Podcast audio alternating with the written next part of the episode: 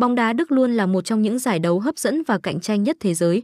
Với tốc độ và kỹ thuật chất lượng cao, Bundesliga tên gọi khác của giải bóng đá Đức, thu hút hàng triệu người hâm mộ trên toàn thế giới.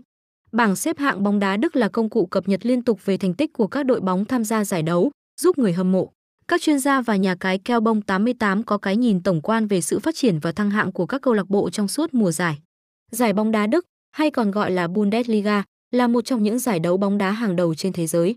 Bundesliga được tổ chức tại Đức và là giải đấu cao nhất của bóng đá nước này.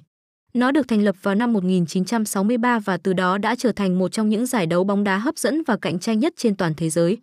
Bundesliga là nơi quy tụ các câu lạc bộ hàng đầu của Đức với sự tham gia của 18 đội bóng hàng đầu trong nước. Giải đấu diễn ra hàng năm trong hệ thống lịch thi đấu vòng tròn, mỗi đội sẽ đối đầu với nhau hai lượt trên sân nhà và sân khách.